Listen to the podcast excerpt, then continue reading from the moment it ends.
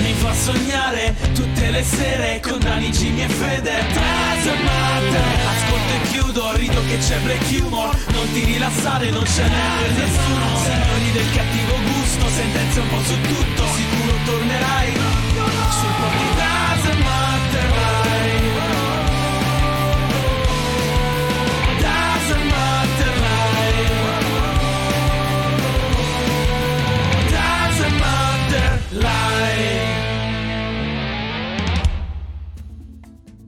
E ciao a tutti ragazzi e benvenuti a questa nuova incredibile live del Doesn't Matter Podcast, l'unico programma che viene onda tutti i giorni, da lunedì a giovedì dalle 21 alle 23 qui su Twitch con Daniele Doesn't Matter che sono io, Jimmy The Fear che è lui Ciao ragazzi, ciao a tutti. e il ritorno di Federico Alotto. Ciao ragazzi! Questa sera, cari amici, parleremo di niente come sembra. Poi avremo una serie di notizie flash. Terminate le notizie flash, passeremo al giro del giorno, che oggi è il prete solo. E eh, per terminare la puntata, passeremo all'angolo della morte.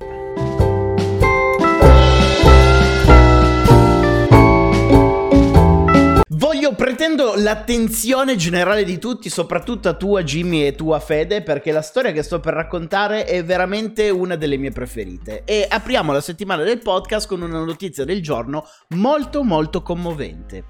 Per raccontare questa storia incredibile ci spostiamo a Tohoku in Giappone. Un uomo anziano ogni giorno prende la sua barca, si dirige al largo e comincia a fare immersioni. L'uomo è diventato un po' il pazzo del villaggio perché nessuno sa cosa lo spinga a fare queste immersioni ogni giorno. È famoso anche tra i bambini che lo vedono come un vecchio matto con cui farsi quattro risate. Bambini che hanno sui 7 e gli 8 anni, che non hanno ancora la minima idea di cosa sia accaduto al loro paese dieci anni fa. Quindi, per raccontarvi questa storia, facciamo un salto indietro nel tempo di 10 anni esatti. È l'11 marzo eh, del 2011, sono le 14.46, quando un terribile terremoto nel fondo del Pacifico scatena uno tsunami entrato nella storia. Onde che scorrono a 700 km orari, alte più di 20 metri, si infrangono a, Dono- a Donogawa, distru- distruggendo così la città.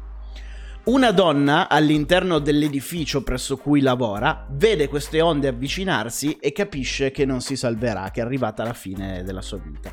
Così prende il suo cellulare e scrive a suo marito l'ultimo messaggio della sua vita. Ti amo tanto, vorrei poter tornare a casa. Ora, torniamo ai giorni nostri. In questo incidente divenuto famoso come il disastro di Fukushima, sono morte 15.000 persone anzi sono, dis- sono morte più persone e ne sono state disperse 15.000.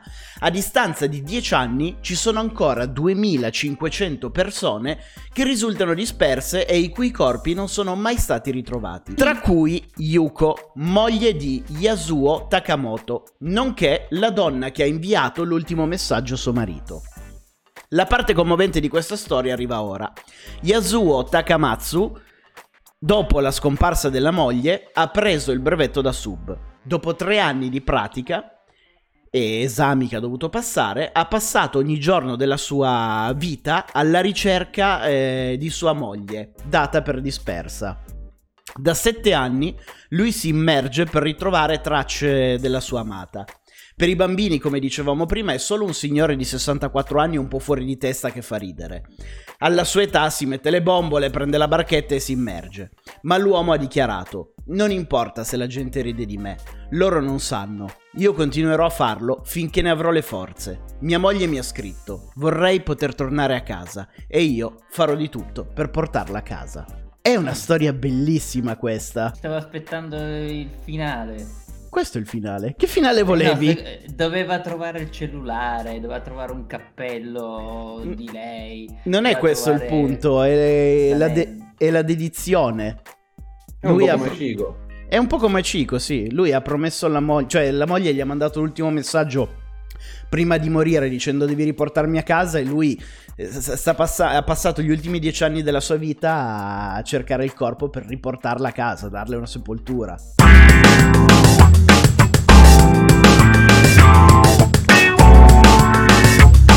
Buone notizie per i fan di Batman. Il regista Matt Reeves ieri ha fatto un tweet dove ha dichiarato che le riprese del nuovo film di Batman con protagonista Robert Pattinson, nel ruolo appunto di Bruce, di Bruce Wayne, sono ufficialmente terminate. Dopo i mesi di stop dovuti alla pandemia e ulteriori ritardi a causa della produzione messa in quarantena, finalmente il film è stato portato a termine e la data d'uscita dovrebbe essere il, quar- il 4 marzo del 2022. Everything's I Wanted, il disco di Billie Eilish, è diventato disco dell'anno. La giovane cantautrice porta così a casa il premio principale della 63esima edizione dei Grammy Awards. E- ed è anche il suo secondo premio perché lo aveva vinto anche l'anno scorso. Ma nonostante questo, Federico continua a non avere la minima idea di chi sia Billie Eilish. Per me è morta. Eh, sì, per te è morto. e chiudiamo le notizie flash con un nuovo record raggiunto dalle criptovalute, signori. Se qualcuno di voi ha investito in Bitcoin, è a posto per tutta la vita, perché l'altro giorno la moneta virtuale ha stabilito un nuovo record di valore. Ora un solo Bitcoin vale 60.320 dollari. La sua quotazione è cresciuta di circa il 1000% solo nell'ultimo anno.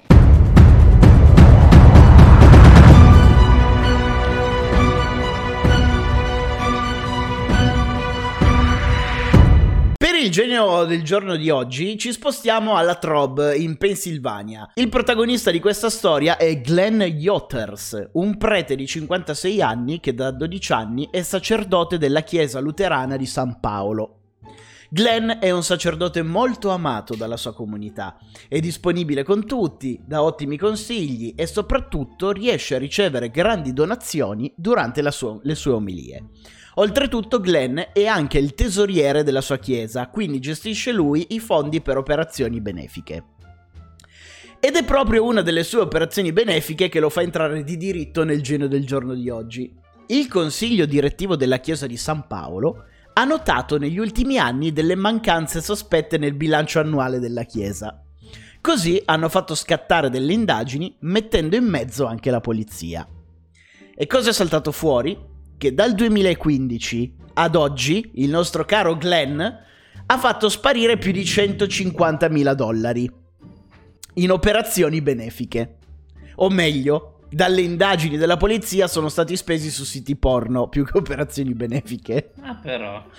Questo, questo, ha fatto subito scattare l'arresto per il sacerdote che si, è diceso, che si è difeso dicendo: No, raga, io non spendevo questi soldi per il mio piacere personale, stavo solo facendo delle donazioni a povere pecorelle smarrite costrette a spogliarsi per soldi. Davo della, benef- davo della beneficenza loro in modo che potessero arrivare tranquillamente a fine mese. Effettivamente lui stava facendo delle donazioni. Sono d'accordo. Pollo Petti, grazie mille per la sub, benvenuto. Pollo Poletti comunque. Non pollo petti. Ho fame, voglio i petti di pollo. comunque, deve essere, cioè, secondo me non, è, non ha fatto niente di sbagliato. Beh, eh, se lo faceva con soldi suoi nessuno gli diceva niente, farlo con i soldi della donazione della chiesa magari. 150.000 dollari. Ma io acquisto anche 200 gliene devo. Si vede che è smarrita, guarda che sguardo smarrito che c'ha. Questa è una foto di reference, non è una donna smarrita. Cuore rosso, cuore rosso.